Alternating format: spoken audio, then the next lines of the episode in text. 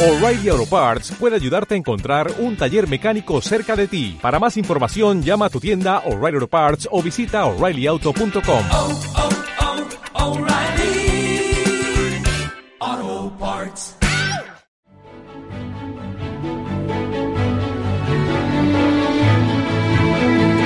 Aunque parezca una simplicidad, la única elección que hacemos en cada momento es el amor o el temor.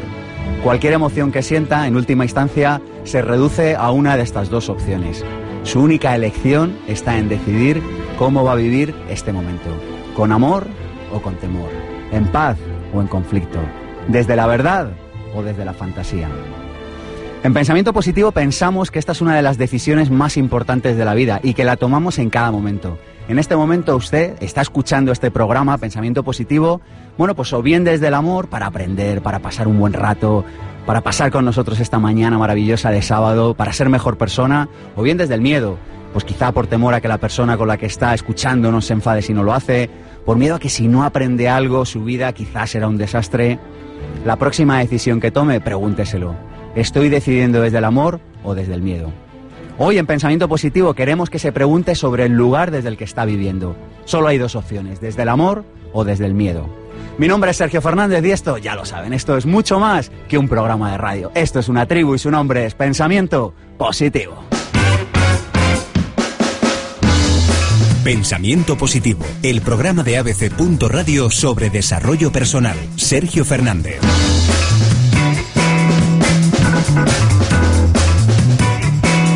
por Cortázar, uno de mis escritores favoritos, decía que lo que le sorprendía no eran los milagros, sino lo que les precedía y lo que venía después. Hoy vamos a hablar de milagros, hoy vamos a hablar de vivir desde el amor y para ello tenemos un libro de referencia.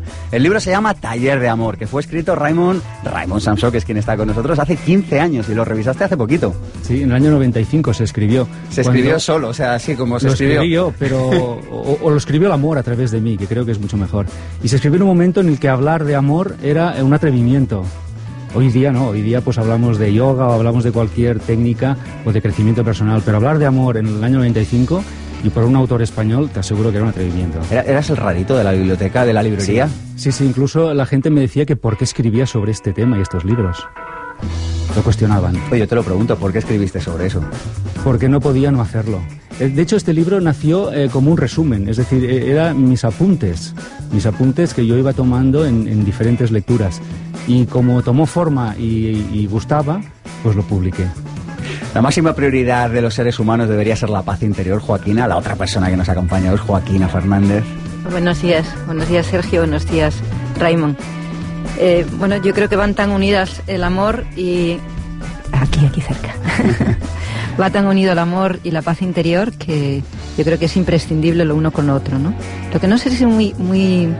No sé si el amor realmente existe, ¿no? Esa es la gran pregunta. Venimos a un programa que se llama El amor o el miedo y ya en, en el minuto 8 decimos lo que no sé si existe de lo que venimos a hablar. Claro, es que yo creo que cuando estamos hablando del amor, hablamos de algo tan incondicional, tan profundo, tan, tan fuera de cualquier análisis eh, negativo. Y creo que las personas estamos tan unidas a nuestro cuerpo, a nuestro ego y a lo que somos, que al final el amor es como la búsqueda. Yo creo que en el, en el mundo realmente vivimos más en el perdón, muchísimo más que en el amor. Y que, que debería ser como nuestra meta, ¿no? Estar continuamente en un estado de revisión de quiénes somos, con quiénes estamos y, y caminar, ¿no? Entonces la búsqueda de la paz interior pasa principalmente por el amor a uno mismo y, y bueno, no sé, todavía no sé. Oye, venga, arrancamos fuerte. ¿Qué es el amor? Hablamos de que solo hay dos energías, el amor y el miedo, creo que en eso estamos de acuerdo. ¿Qué, Sí. qué sería el amor, por tanto? Puesto que el miedo es la ausencia de amor, ¿qué sería Sí. el amor? Bueno, Joaquina ya sabemos que no, que no sabe si existe, pero bueno. El amor es nuestra esencia real. Eh, aunque, como dice Joaquín, estamos tan separados de ella que hasta nos parece algo inexistente, o irreal, ¿no? algo inexistente, ¿no? un mito. Pero es cierto que eh, lo sentimos como cierto. A veces cuando leemos eh, libros, como el curso de milagros, y nos dicen que lo único que existe es el amor, tú no lo entiendes, pero sabes que es cierto. No sé si ves la diferencia, ¿no? Entonces hay cosas que no entendemos con la cabeza, pero sabemos que son verdad, ¿no? Y esta eh, sería una buena definición. El amor es la esencia real de quién somos. Y ocurre que está enmascarada, está confundida por esa imagen creada, artificial, a la que llamaremos ego, que es una construcción mental, es una identidad con la cual ocultamos esa eh, identidad real. Y la gente sufre porque no sabe quién es, no sabe quién es ella, no sabe quién es el otro, y entonces se confunde, se confunde con su ego, con el ego de otro, y ahí entra en el juego del ego, en el conflicto y en el sufrimiento. Oye, hay algo que yo sé que compartís vosotros dos, eh, y es que uno de vuestros libros más inspiradores es un curso de milagros. Yo tengo que reconoceros que me está costando leerlo. Gracias a tu taller de amor he entrado ahí, al libro de Jorge Lomar que entrevistamos aquí el otro día entrado ahí. Me está costando mucho, dame un poco de aliento. ¿Qué hacemos a los que nos cuesta este libro? Y yo sé que Bueno. vosotros lo habéis estudiado y es profundamente inspirador. En ese, en ese libro te dice que no hay amor, que el amor solo puede ser una manifestación de lo divino y que realmente el hombre vive en el ego y tiene momentos de lucidez donde el ego lo trasciende y en esa trascendencia conecta que ni siquiera se da cuenta que está porque es ese momento donde estás conectado a otro lugar y luego vuelves. ¿no? El libro El curso de milagros pienso que yo lo, lo descubrí gracias a un amigo, Valentín Bayonrat me lo, me lo regaló, un gran fotógrafo y amigo, y me dijo tienes que leerlo, tienes que leerlo, y muchas cosas que dice el curso que, que te, van a, te vas a ide- identificar con ellas. Lo que sucede es que la palabra milagros me resultaba siempre muy peyorativa y, y en un libro me resultaba como esto de que va, ¿no? Hmm. Luego cuando lo lees te das cuenta que te da pistas. Eh, yo aconsejaría que todo el mundo lo leyera desde, desde un lugar de tranquilidad. Pues, al final las palabras pueden ser un poco complejas, pero en realidad eh, te habla de lo cotidiano, te, habla de lo cercano y te habla sobre todo de lo que somos, ¿no? Y una de las cosas que dice el curso de milagros, que yo no sé si Raymond estará de acuerdo, principalmente es que nunca podemos estar desconectados del, cuerpo y el cuerpo es lo que nos hace sentirnos separados y nos hace sentirnos lejos del amor, ¿no? El cuerpo es lo que parece que nos ataca, el cuerpo es lo que parece que nos distancia y, fíjate, en el curso dicen que había un tiempo donde estábamos todos juntos, ¿no? Y formábamos parte de la estructura de lo divino. Y entonces eh, algunos tuvimos dudas, y el- lo estoy contando en, en forma de cuento porque igual es más fácil, ¿no? No sé si te estoy can- cansando. ¿te No, no, dale, dale. ¿A ustedes no descanso? Eh, entonces surgió una duda. Y surgió la duda de si realmente formabas parte de lo divino o no formabas parte de lo divino. Si eras tan grande como Dios o no eras tan grande como Dios, ¿no? Y entonces, independientemente de que esto pueda ser simbólico y que no voy a hablar de si creo en ello o no, yo creo que la falta de amor es la duda principalmente sobre nosotros mismos. O sea, ¿cuándo realmente un hombre parece que se aproxima a sentir el amor más pleno sobre sí mismo? Cuando no se cuestiona y cuando se pone en disposición de aprender mucho más allá de la disposición de saber. Y cuando no compite, figúrate, la primera duda con Dios es competir con Él. O sea, ¿existe o no existe? Hay personas que no soportan la palabra Dios, pero eh, o, Espíritu Santo, que a mí me parece un concepto maravilloso, ¿no? Pero yo creo que alejándonos de si creemos o no creemos en Dios o creemos en algo, eh, de la duda yo creo que sí podemos nutrirnos para poner el ejemplo. Eh, yo creo que estamos en el miedo cuando tenemos dudas y estamos más próximos al amor, que acuérdate que yo pienso que no estamos en amor. Eh, estamos más cerca del amor cuanto más creemos y más confiamos en nosotros y más estamos en disposición de darnos a los demás. Bueno, le damos algo a lo demás, les damos un saludo. Ha venido toda la tribu, Joaquín, a Raymond de Pensamiento Positivo. Han venido, me decían unas personas que cogieron un, un autocar ayer por la noche. ¿Dónde estáis los del autocar? A ver, un autocar ayer por la noche y habían venido hasta aquí desde Granada. Ha venido personas. Hombre, hola. bueno, buenos días. Y han venido a ver cómo hacemos estos últimos programas de pensamiento positivo. Estamos todavía aquí en abc.radio mientras la emisora acaba de cerrar o de no hacerlo. Tenemos una manera de permanecer en contacto y es que nos manden un email a infopensamientopositivo.gmail.com. Bueno, luego lo mando, ya lo haré. No, hágalo ahora, hágalo ahora, porque cuando tengamos un nuevo hogar para el programa, les mandaremos un email y les diremos dónde estamos y así podremos seguir compartiendo un ratito todos los fines de semana. Pasan unos minutitos de la una de la tarde y aprovecho para comunicarles nuestro Facebook. Tenemos un Facebook, el de Pensamiento Positivo, donde grabamos todos los programas, porque Andrés Triano se viene con nosotros y con una cámara, con dos cámaras, de hecho hemos mejorado, ¿verdad? Y los grabamos y los subimos a nuestro canal de YouTube, que es Pensamiento Positivo 1, y los subimos a nuestra web, que es pensamientopositivo.org, y por supuesto los subimos a iVox, que es una web donde, es donde hay un repositorio de podcast. Así además se los pueden llevar al coche, se los pueden llevar cuando hacen deporte y lo que es más importante, los pueden compartir con otros seres humanos, porque hay algo mejor que compartir información de valor, información inspiradora con nuestra gente. ¿Quieren contactarnos? Ya lo saben, 900 106 106 y nuestro email infopensamientopositivo arroba gmail.com. Vamos a ver si vivimos desde el amor o si vivimos desde el miedo en unos segunditos. Pensamiento Positivo, el programa de ABC. Radio sobre desarrollo personal. Sergio Fernández.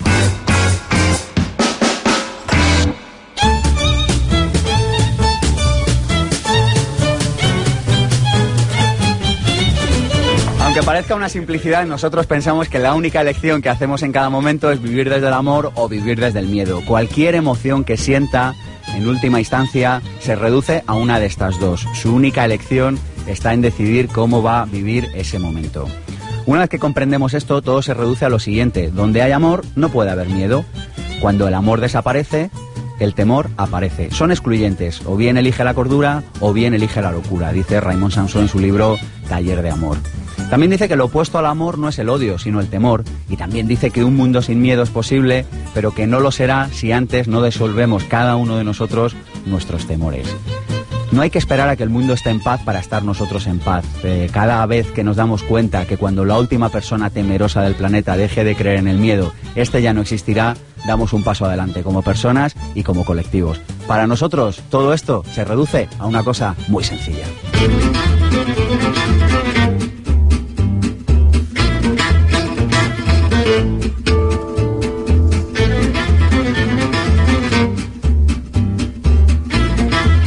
Samso, poder encontrar información sobre él en la web, raimonsamso.com. Muchos de sus libros ya hemos hablado aquí, El Código del Dinero, Taller de Amor. Nosotros hemos llamado a Cristina hace rato y a esa delicia, delicatessen de invento que son sus biografías con alma.com. Vamos a conocer un poquito más quién es Raymond Samso. Raymond Samso siempre tuvo claro que quería escribir, leer y nunca dejar de aprender. Y es lo que hace hoy en día formarse para después enseñar lo que sabe a los demás y así abrir sus mentes a nuevas realidades y posibilidades. Algo que le aporta conocimiento, realización, afecto, sorpresa e ilusión. Nacido en un humilde y entrañable barrio de Barcelona, donde el abuelo Raimón le llevaba al parque, la abuela María le contaba cuentos y la abuela Carmen le enseñaba a leer, las navidades marcaron tanto su infancia que aún de mayor trata que cada día sea como el de la llegada de los reyes. Alma suave apasionada de su hijo Paul, de los libros de espiritualidad, de evolucionar como ser humano y trascender la ignorancia. Le emociona la actitud de la no rendición. El aroma del jazmín le sitúa en el momento mágico del día y el sabor del té verde le conecta con un momento zen de lectura profunda y sabia. Es fan de la honestidad y de los valores de Tintín de las películas en blanco y negro, de Nueva York, del tema de los Bee How Deep Is Your Love. Lo ha tarareado millones de veces y siempre le conmueve. Y si pudiera tener poderes, sería Indiana Jones, un Buda iluminado con su pancita y descubriría las claves del origen del universo. Seguro de que la felicidad consiste en sonreír por todo y por nada, de que el mayor aprendizaje es descubrir que la vida es un juego que hay que disfrutar y no tomarse las cosas en serio. Está agradecido a la realidad por sus padres y por esas crisis y caídas que le han hecho ser hoy quien es. Abanderado de la filosofía de que la actitud de la disciplina es la que te lo da todo, cada mañana envía las gracias al universo por un nuevo día en el que intentará cumplir sus nuevos retos, ser amor, trascender del ego, aportar luz a los demás y sobre todo, continuar siendo lo que más le define, una buena persona.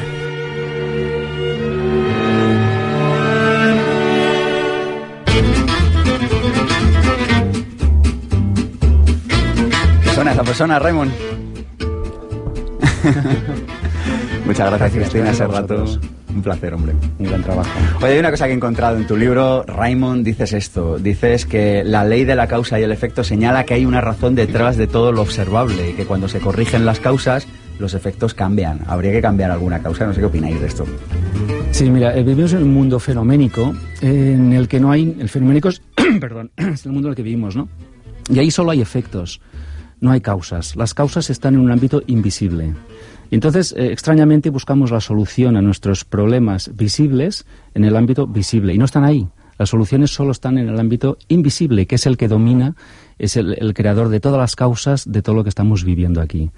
Así que deberíamos empezar a buscar las soluciones en otro lugar si queremos resolver nuestros problemas. Y hay un autor que eh, ha hecho un libro recientemente que se llama Soluciones espirituales y nos dice que tenemos que empezar a buscar soluciones espirituales a todos nuestros problemas, sean de salud, sean de pareja, sean de dinero. Yo creo que estamos equivocados en el ámbito en donde las soluciones y las causas eh, existen. Debemos empezar a buscar en otra parte. ¿Me dais alguna solución espiritual? ¿Para qué? no sé, para vivir más felices, que es para lo ¿Para que el amor o para el miedo? Para el amor, Para el amor. ¿Y tú quieres amar? claro. Sí. ¿Y te amas a ti mismo? Yo creo que en la medida de lo posible sí. ¿Y qué quiere decir en la medida de lo posible? Pero espera, el que entrevista soy yo. Yo creo que el- No, no, no, el co- no. el co- es que es que, se Me no- dicho- es que me, me lía. Me has dicho que quieres una solución, me lo has dicho, quiero una solución, hay que hacer preguntas. Como tenemos que ir a lo invisible, lo visible... Voy a seguir hablando con Raymond, que me, que me gusta. Te gusta más, no me extraña. No, que- no, es broma, es broma. No, si no me molesta que te guste más Raymond. ¿Os gusta más Raymond que yo? Fatal, si decís que sí, fatal, fatal, fatal. Bueno, ¿hoy nos despedimos o todavía no nos estamos despidiendo? Eh, vivimos en la incertidumbre Te- siempre, pero digamos que con este proyecto más aún. ¿Te das, te das cuenta? Nos despedimos todas las semanas y estamos aquí despidiéndonos toda la semana. ¿no? No nos vamos a despedir de ustedes nunca. ¿eh? ¿Están Bueno. de acuerdo? Vale. Entonces, ¿querías una solución para el Queremos miedo? soluciones espirituales. Ah, El- el- ¿Y, y qué- y cuáles son las soluciones espirituales? Es que se lo vamos a preguntar a él. Mejor, mejor. Las soluciones espirituales eh, son aquellas que no son proclamadas por nuestro ego. Todo lo que decide nuestro ego, todo lo a que los aferramos, todo aquello que necesitamos, eh, son malas soluciones. Son las eh, so- son los soluciones que están creando los problemas. Debemos encontrar un sitio esencial desde la paz, desde el amor, sin el aferramiento, sin la necesidad, en el que la intuición habla y, el- y la voz del amor, de lo que somos, eh, existe. Eso es muy sencillo, es más sencillo de lo que pensamos. Solamente hay que apagar, como si apagáramos una radio, esa vocecita pesada, insistente, que continuamente se está contando películas e historias. Todas esas historias son mentira. ¿Y cómo sé que son mentira? Porque sufrimos. Todo lo que te hace sufrir, esto lo dice el curso de milagros, es irreal, es una historia, es un cuento, es una fantasía y es un sueño.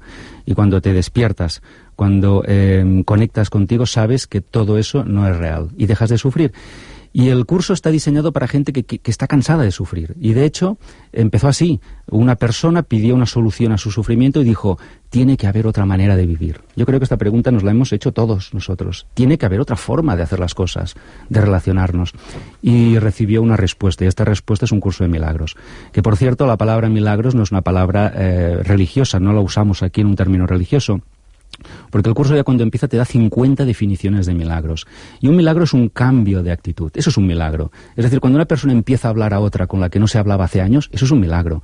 Cuando una persona empieza a ser paciente cuando era impaciente, eso es un milagro. O sea, nos referimos a milagros eh, sencillos, no ruidosos, pero que cambian vidas. No estamos hablando de andar sobre el mar. No son esos los milagros.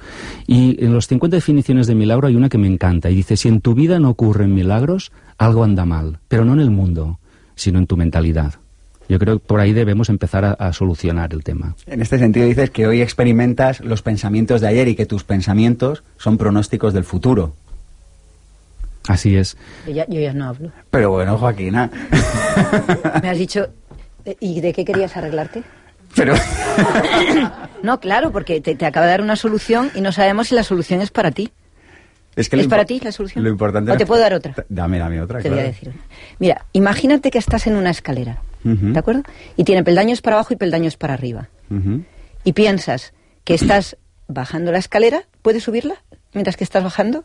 No sería posible. Bien, imagínate que bajar es el miedo y subir es el amor.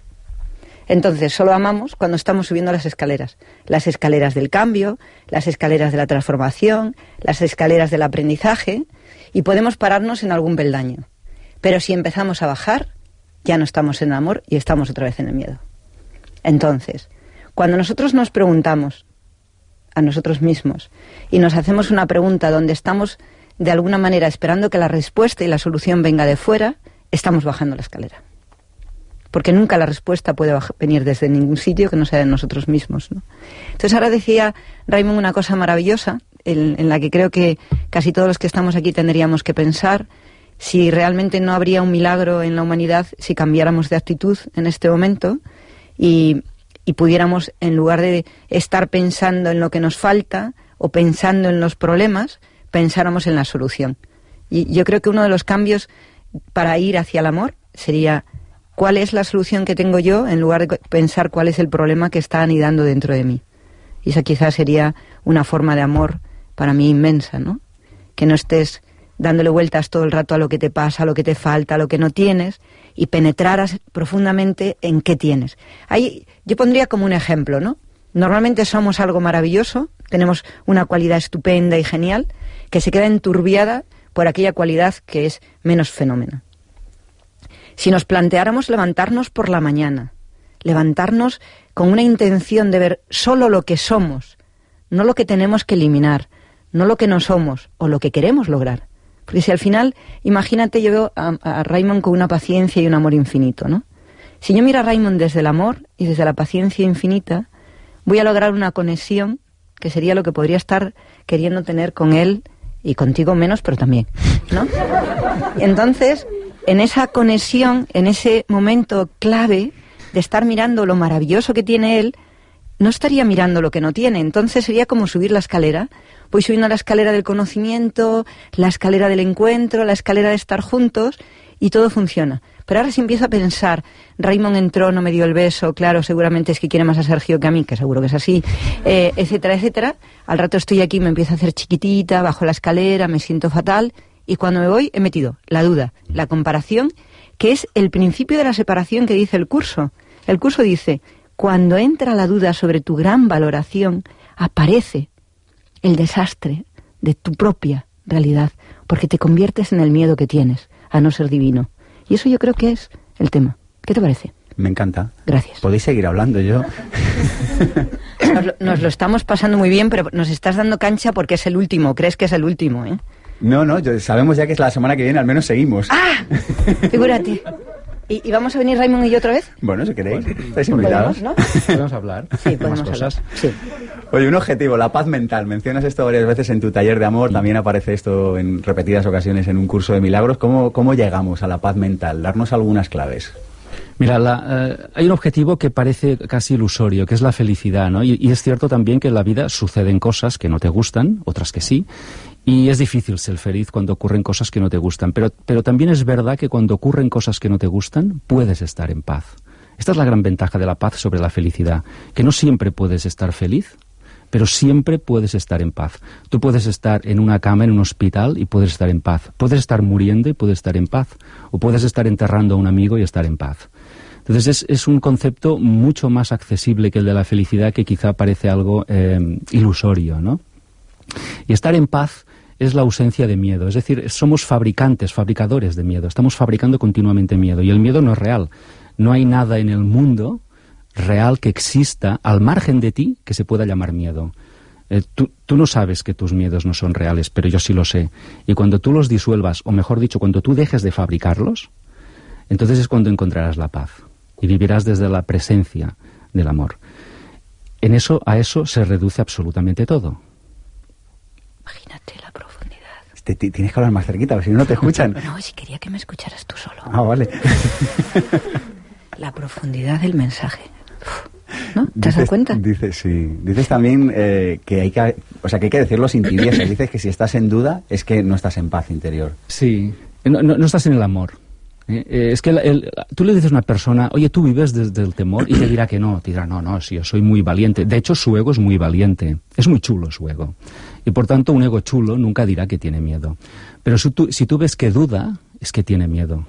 Si tú ves que no tiene paciencia, es que tiene miedo. Si tú ves que se defiende, es que tiene miedo. Es decir, el miedo tiene muchos vestidos. Y normalmente no lo identificamos como miedo, pero realmente se manifiesta de muchas formas en nuestra vida. Si una persona sufre es que tiene miedo. Punto. No hay más. ¿eh? Está exteriorizando una emoción eh, que has estado pensando durante hoy para que ahora sufras. Pues eso es la exteriorización de una emoción de un pensamiento pr- primero, ¿no? Entonces, el, el miedo es un sueño, no es un sueño, perdón, es una pesadilla. Y el, y el curso de milagros te dice, mira, tienes dos opciones. O vives un sueño hermoso, o vives un sueño horrible, o sea, una pesadilla, ¿no? Pero que sepas una cosa, que en ambos casos estás soñando. Y que la realidad, eh, va, la realidad última va más allá de esta matrix, de este mundo tangible, visible, en el que nos movemos las personas. Hay algo más sutil y más esencial. Y cuando ves al, otro eh, y sabes quién es, y sabes quién eres tú, ya no te pierdes en batallitas del ego. Todo lo que tenemos que preguntarnos, eh, y esto para las personas que nos oyen, es ¿quién tiene el micro ahora? ¿Quién está hablando? ¿Si mi ego o mi ser esencial que sabe que es invulnerable y sabe que es eterno? ¿O no? ¿O sabe esa personita que cree que un día morirá y que cree que eh, sufrirá y que cree que los demás pueden hacerle daño? Si sabes quién tiene el micro y sabes retirarle el micro al ego, al ego tranquilo, todo irá bien. ¿Alguna idea para retirarle el, el micro al ego cuando eres consciente? O sea, imagínate que ya hemos tomado conciencia y dices, Ay, si, lo, si lo ha quitado, me, me ha quitado el micro. ¿Qué, qué Sí. hacemos? Eh, Dale las gracias, dile "G- gracias por querer ayudarme, gracias por que- querer dirigir mi vida, pero ya no me vale. ¿Mm? Dale las gracias, no luches, porque si luchas tienes miedo, y si, si tienes miedo estás ya en, en el ego, ¿no? Dale las gracias, gracias por ayudarme, gracias por avisarme, pero hoy no te necesito, ya te escuché ayer. ¿Tú le das las gracias también, Joaquina? Muchas. Eh, ahora cuando os estaba escuchando, bueno, es que escuchaba a Raymond y, y, y pensaba, feo, porque escuchar y pensar igual no te escuchaba tanto, me vas a perdonar, ¿no? Eh, estaba pensando en una de las cosas que yo creo que, que nos aleja muy profundamente de, de- del amor y nos, nos lleva al miedo irremisiblemente, desde luego. Yo creo que es tener o ser. Yo creo que la diferencia entre el amor o el no amor es que el ego te dice que tienes, que tienes y que no tienes, que pierdes y que no pierdes, y entonces te hace competir con los demás, mientras que el amor lo único que habla es del ser. Y otra cosa importante es la diferencia entre sentirte uno con todos, entendiendo que tu, tu individuación está haciendo un trabajo y va caminando por ese trabajo individual, pero en realidad es un trabajo colectivo. Formas parte de la unidad, solamente que te experimentas como separado un ratito para funcionar. Entonces, el miedo es la separación, que te da una sensación de que estás solo, de que te pueden hacer algo, mientras que el amor es que te das cuenta de que todo lo que está pasando forma parte de una misma estructura. Yo creo que es como la cascada. Cada gota de la cascada se siente individual, pero en realidad la cascada la forman todas las gotas, ¿no? Entonces sería como, como el amor sería la cascada y, y el ego es cuando la gota cree que está haciendo algo especial dentro de esa cascada. Dices esto y me acuerdo de la película Samsara que dicen cómo evitar que una gota de agua se evapore. En la película acaba con esto y dice devolviéndola al océano. Pues algo así.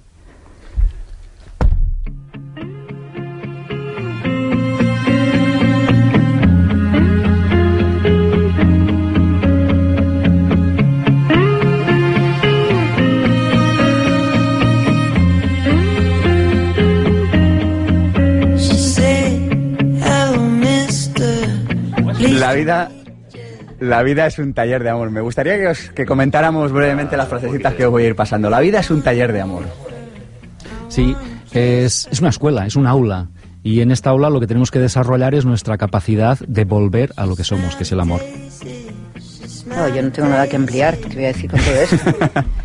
Todos los problemas del mundo son el mismo. Las personas sufren porque han olvidado su naturaleza real y carecen de significado en sus vidas. Yo, pienso que las personas sufrimos porque queremos tener algo, tenemos una expectativa de logro que está por encima de nuestra expectativa de esfuerzo. Y en realidad todo, se, se- todo debería ser, ¿qué quiero tener? ¿Qué quiero ser? ¿Qué quiero hacer? Si estás dispuesto a hacer el esfuerzo de lo que realmente quieres tener, la vida es facilísima, fluyes. En realidad la vida es fluir. ¿Qué te parece? Me encanta. Aquí estamos fluyendo. Figúrate que le iba a decir al señor si va a cambiar el coche. Se movió un señor y dije, ah, va a cambiar usted el ticket. Y aquí no hay ticket, o sea, imagínate cómo estamos desumergidos en el mundo. No encontrarás ninguna materia en tu plan de estudios para la que no estés preparado. De otro modo, no habría sido incluida como materia de aprendizaje en tu plan de estudios. Y es- Cada uno tenemos un plan de estudios, entonces. Pero es el mismo, mira, el curso de milagros te dice al principio, te dice que todo este material de estudio es obligatorio. Es decir, en algún momento de tu vida lo vas a seguir. Solamente está en tu mano elegir el momento. Es decir, que el plan de estudios es para todos el mismo y es obligatorio, y no obstante el momento en el que tú te apuntas es diferente. Cada uno va a su ritmo y tiene su momento. ¿Y tiene alguna consecuencia hacerlo antes o después? Pues mira, yo aquí estaba pensando un poco lo que te sucede en familia. En familia normalmente cuando tienes hermanos, la sensación que tienes es que tu hermano tiene más cualidades y además trae un plan de estudio que es superior al tuyo. Y que tú lo tienes más difícil y que no vienes formado para ese plan de estudios, ¿no? Y yo creo que eso lo replicamos después en nuestra vida. Y el curso de milagros lo que dice es que el plan de estudios es, es una comunión, es para todos, y tú lo único que haces es participar en una parte, como si estuvieras en la universidad y decidieras que un área es la que más te interesa. Te las optativas, ¿no? que te gustan. Claro, pero en realidad estamos todos que no, no hay ningún plan de estudio complejo. El plan de estudios es caminar, ser y llegar a estar todos unos, ¿no? A ser todos uno. Dice, el plan de estudios posee un gran sentido en la economía de recursos. Dice, no desperdicia el tiempo insistiendo en lecciones ya aprendidas, ni tampoco escatima en las que quedan por aprender. Ahí yo haría una cosa, ahí recuerdo una cosa muy importante del curso, y es que te dice que cuando has dado un paso hacia adelante no puedes ir para atrás.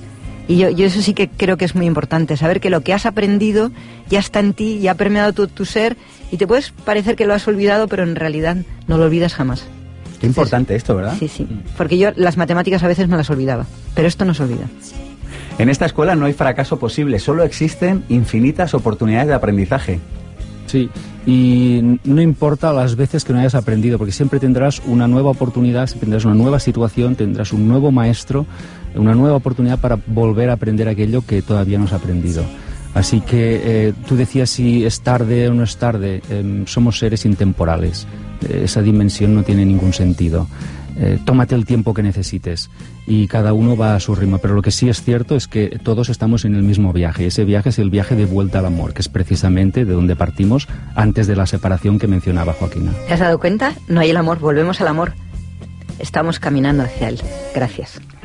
El aprendizaje queda completado cuando eres capaz de llevar cualquier circunstancia en tu vida al amor, por difícil que sea. Ver lo bueno de lo malo, convertir lo malo en bueno. Si solo ves un- lo malo de una situación es que no la has mirado bien. Vuélvelo a observarla y verás que hay mucho de bueno.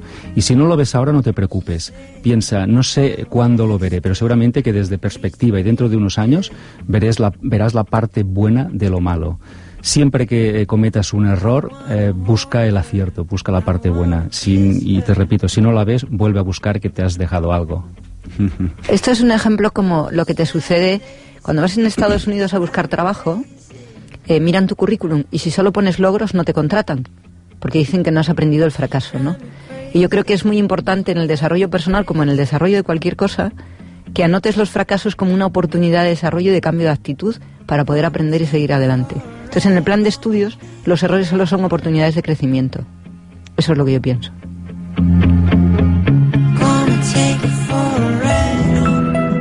El nuevo paradigma como es adentro es afuera sustituye como es afuera es adentro y nos devuelve el poder personal perdido. Hasta la fecha has tratado de corregir los efectos pero manteniendo activas las causas. ¿Ves dónde está el error?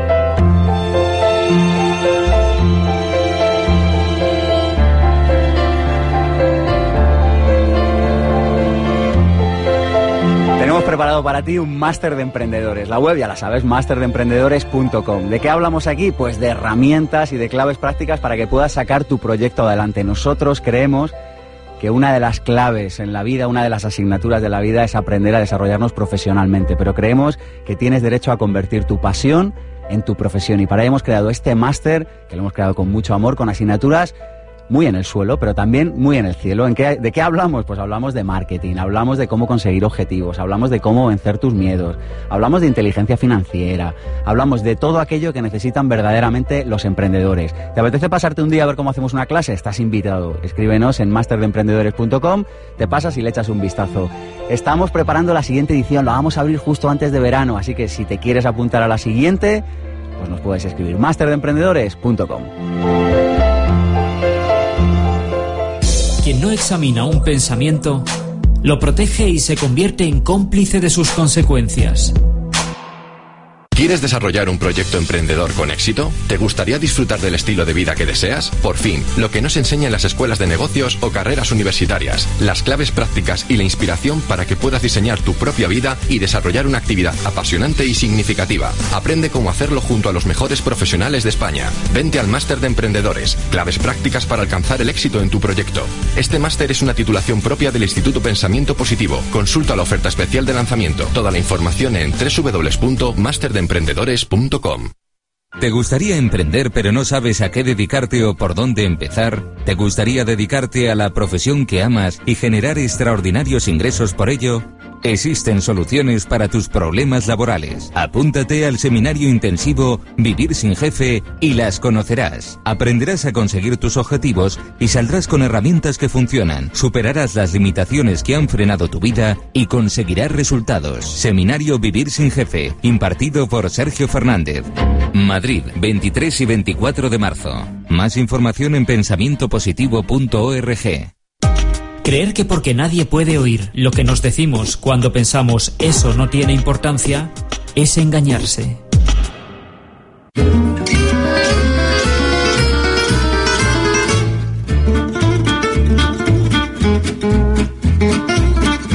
Si hablamos de amor, si hablamos de miedo, si hablamos de un curso de milagro, hay una palabra que aparece sí o sí. Esa palabra es ego.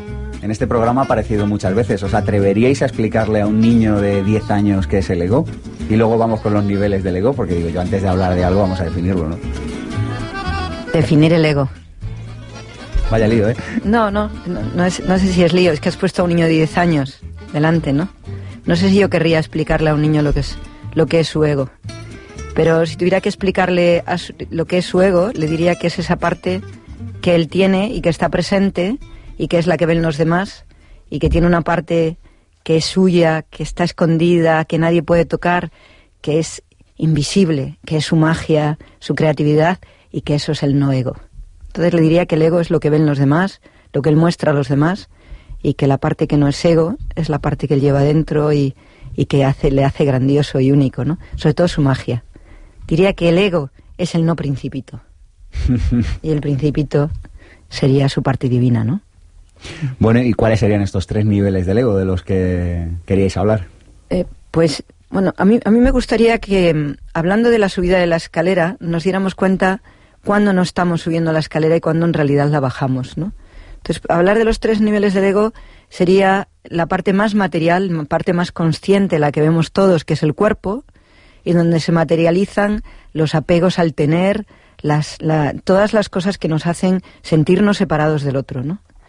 Y hay una parte que se hace menos separada, que es menos perceptiva, que es la parte subconsciente, que diríamos que es la parte emocional de la persona, que creyendo que es menos visible, sin embargo es más perceptible de hacer más daño, porque es donde realmente nos comparamos, donde sentimos que somos eh, una masa crítica unos contra otros, que es el mundo emotivo, el mundo emocional que no es real y que lo construimos eh, dependiendo de nuestras creencias y de un montón de cosas más, ¿no? Y luego yo hablaría del plano inconsciente, del plano de la mente, donde realmente podemos acceder al mundo invisible y donde podríamos estar empezando a subir la escalera, que es ese mundo que se construye a través de la experiencia, a través del conocimiento y sobre todo a través del corazón, del, del cerebro del corazón, aquel que te dice que todo lo que experimentas es una oportunidad para conectar con lo mejor de ti mismo y lo mejor de todos los que te rodean.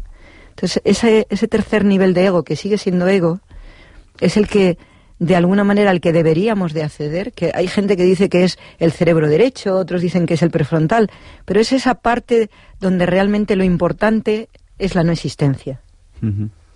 Sí, está, está muy bien, estoy totalmente de acuerdo con lo que está diciendo Joaquina. ¿eh? El ego es una construcción mental de lo que creemos que somos. Y es una construcción que empieza desde bien chiquitos, de- desde bien niños, ¿no?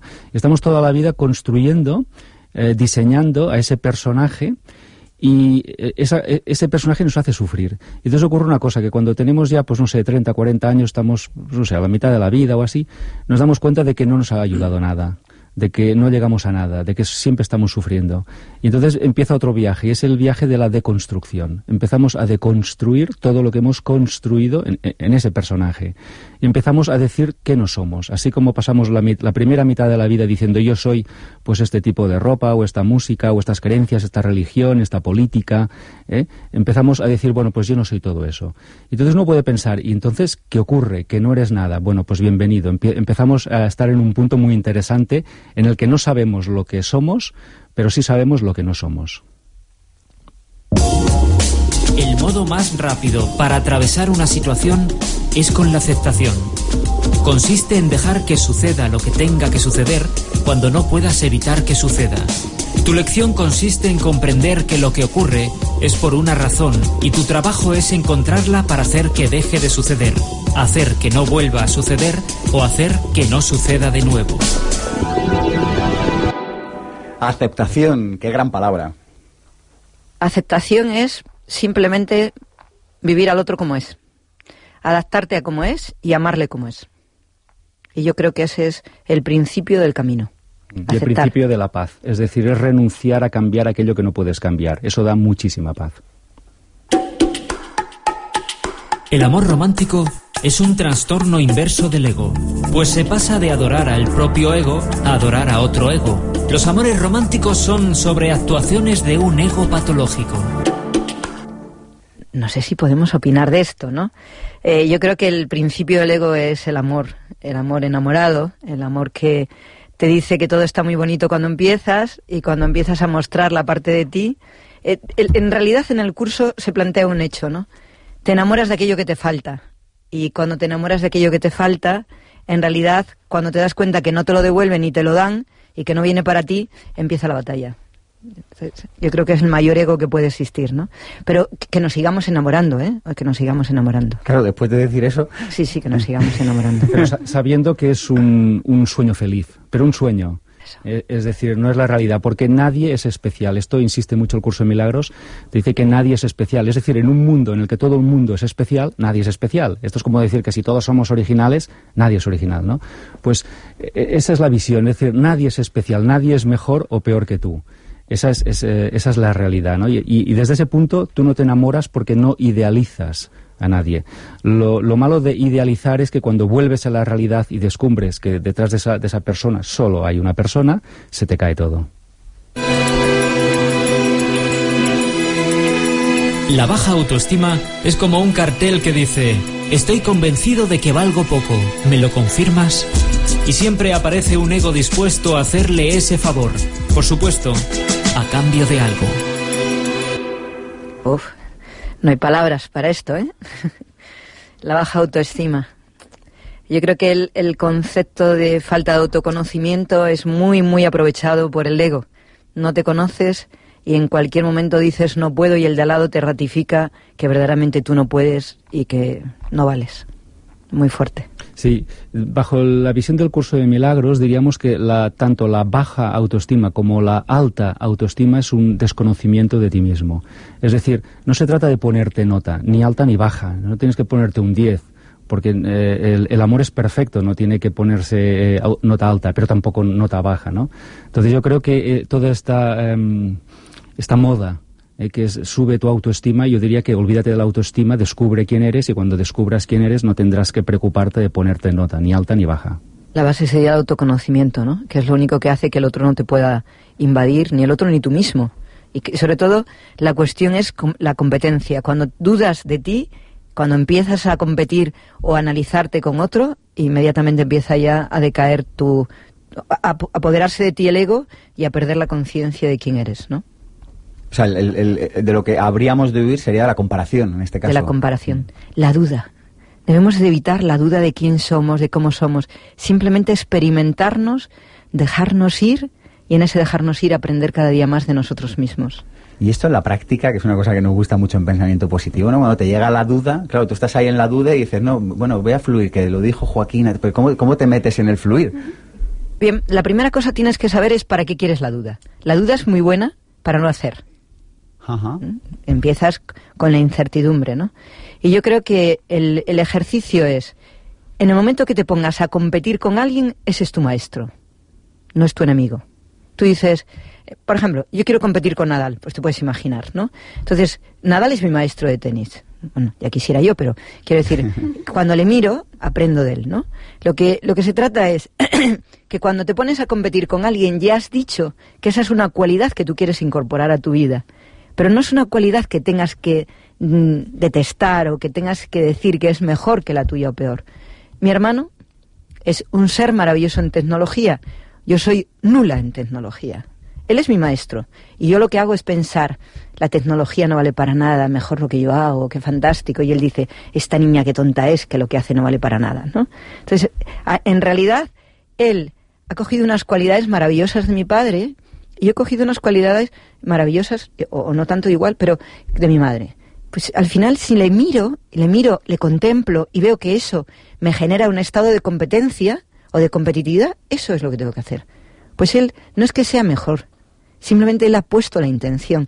Yo creo que el mensaje que debemos darnos a todos nosotros es, el que parece mejor que ti, que tú, no es porque sea mejor, es porque ha puesto el foco en algo, lo ha aprendido y tú no, simplemente. No eres pianista no porque no sepas tocar un piano, sino porque no le dedicas 10 horas diarias. Luego además puedes tener eso que se dice que como un aliento, pero eh, ahí yo creo que sería la clave. La clave sería disfruta de quién eres y aprende del que crees que sabe más. Si te interesa el tema y si no, déjale ir. Las enfermedades tienen un sentido y una lógica emocional, y el enfermo deberá encontrarla para poder sanarse. Sin conflicto que resolver, no hay enfermedad. La función de la enfermedad es la curación. De hecho, es una tentativa desesperada de curación. La enfermedad. Ahí el curso de milagros ofrece una visión muy singular de la enfermedad. Sí, que coincide con lo que llaman en Estados Unidos la medicina mente-cuerpo. Esto es- yo creo que ya es un- la medicina ya lo sabe, ya, ha averiguado eso, ¿no?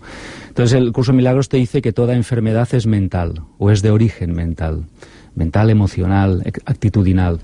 Y lo que te dice es que el cuerpo simplemente está somatizando todo esto. Yo sé que eh, afirmar esto y más delante de un micrófono es, es un, un atrevimiento. Pero el- insisto en lo de antes, debemos empezar a buscar las soluciones mm, en un sitio diferente de donde no las encontramos. Si llevamos muchos años intentando resolver un tema y, finalmente no lo resolvemos, es que la solución debe estar en otra parte. Y el curso de milagros te dice que tenemos que empezar a deshacer las causas de la enfermedad, que el, el cuerpo no se vuelve loco y enferma porque se vuelve loco o porque se gira contra ti. Eso no tiene ningún sentido. Simplemente en su desesperación manifiesta un conflicto que en tu vida está eh, pues llevando años o semanas o meses. Yo creo que la, enfermedad como tal eh, surge porque el cuerpo, en lugar de ser un medio para vivir y para expresar lo que somos, lo convertimos en un fin. Y si lo convertimos en un fin, al final la enfermedad nos muestra qué recorrido no hemos hecho, ¿no? Perdonad. Mm, si hablásemos de, de los orientales, los orientales dirían que el cuerpo es al igual que sucede con el entorno. El entorno, cuando no le das lo que necesita, o tiene más cosas de una cosa que otra, más sol, más lluvia, al final presenta un, desequilibrio. La enfermedad yo creo que es un desequilibrio del alma que se expresa en el cuerpo para poder volver al alma y hacer cambios. ¿no?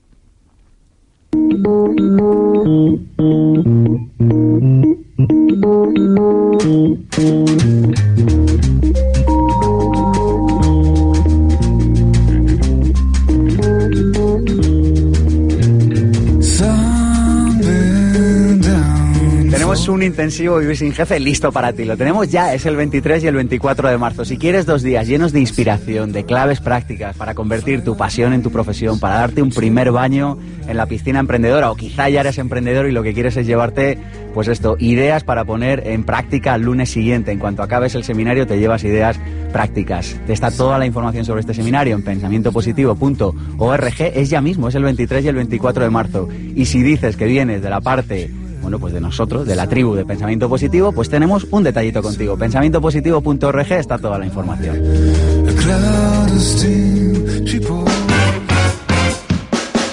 Pensamiento Positivo es el programa de desarrollo personal y psicología práctica de ABC. Radio, cada sábado de 1 a 2 de la tarde con Sergio Fernández. Recuerda que puedes descargarte los podcasts para escucharnos siempre que quieras en abc.es barra radio, en iTunes y en ivos.com. Y si lo prefieres, puedes vernos posteriormente en nuestro canal de YouTube Pensamiento Positivo 1 y en www.pensamientopositivo.org. Pensamiento Positivo con Sergio Fernández.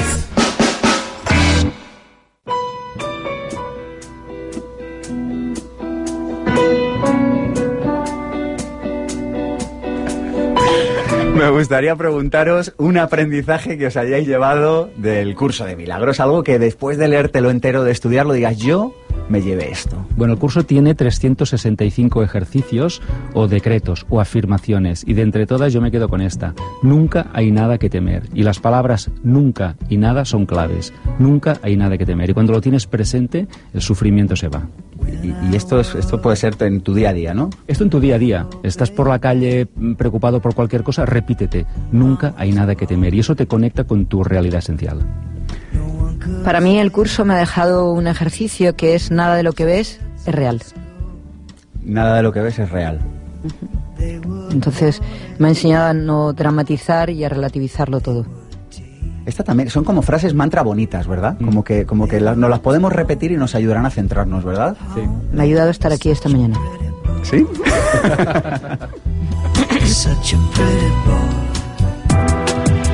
Cada emoción es la respuesta química a un pensamiento. Puedes ser, hacer y tener lo que quieras sin renunciar a experimentar paz interior. Responde a la siguiente pregunta antes de tomar cualquier decisión.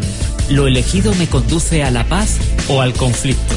O en el caso de que te sientas perturbado por algo, pregúntate, ¿puede esto modificar mi naturaleza divina?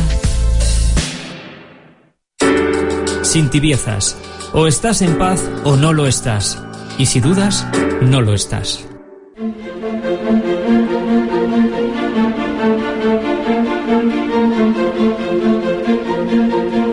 Pensamiento positivo.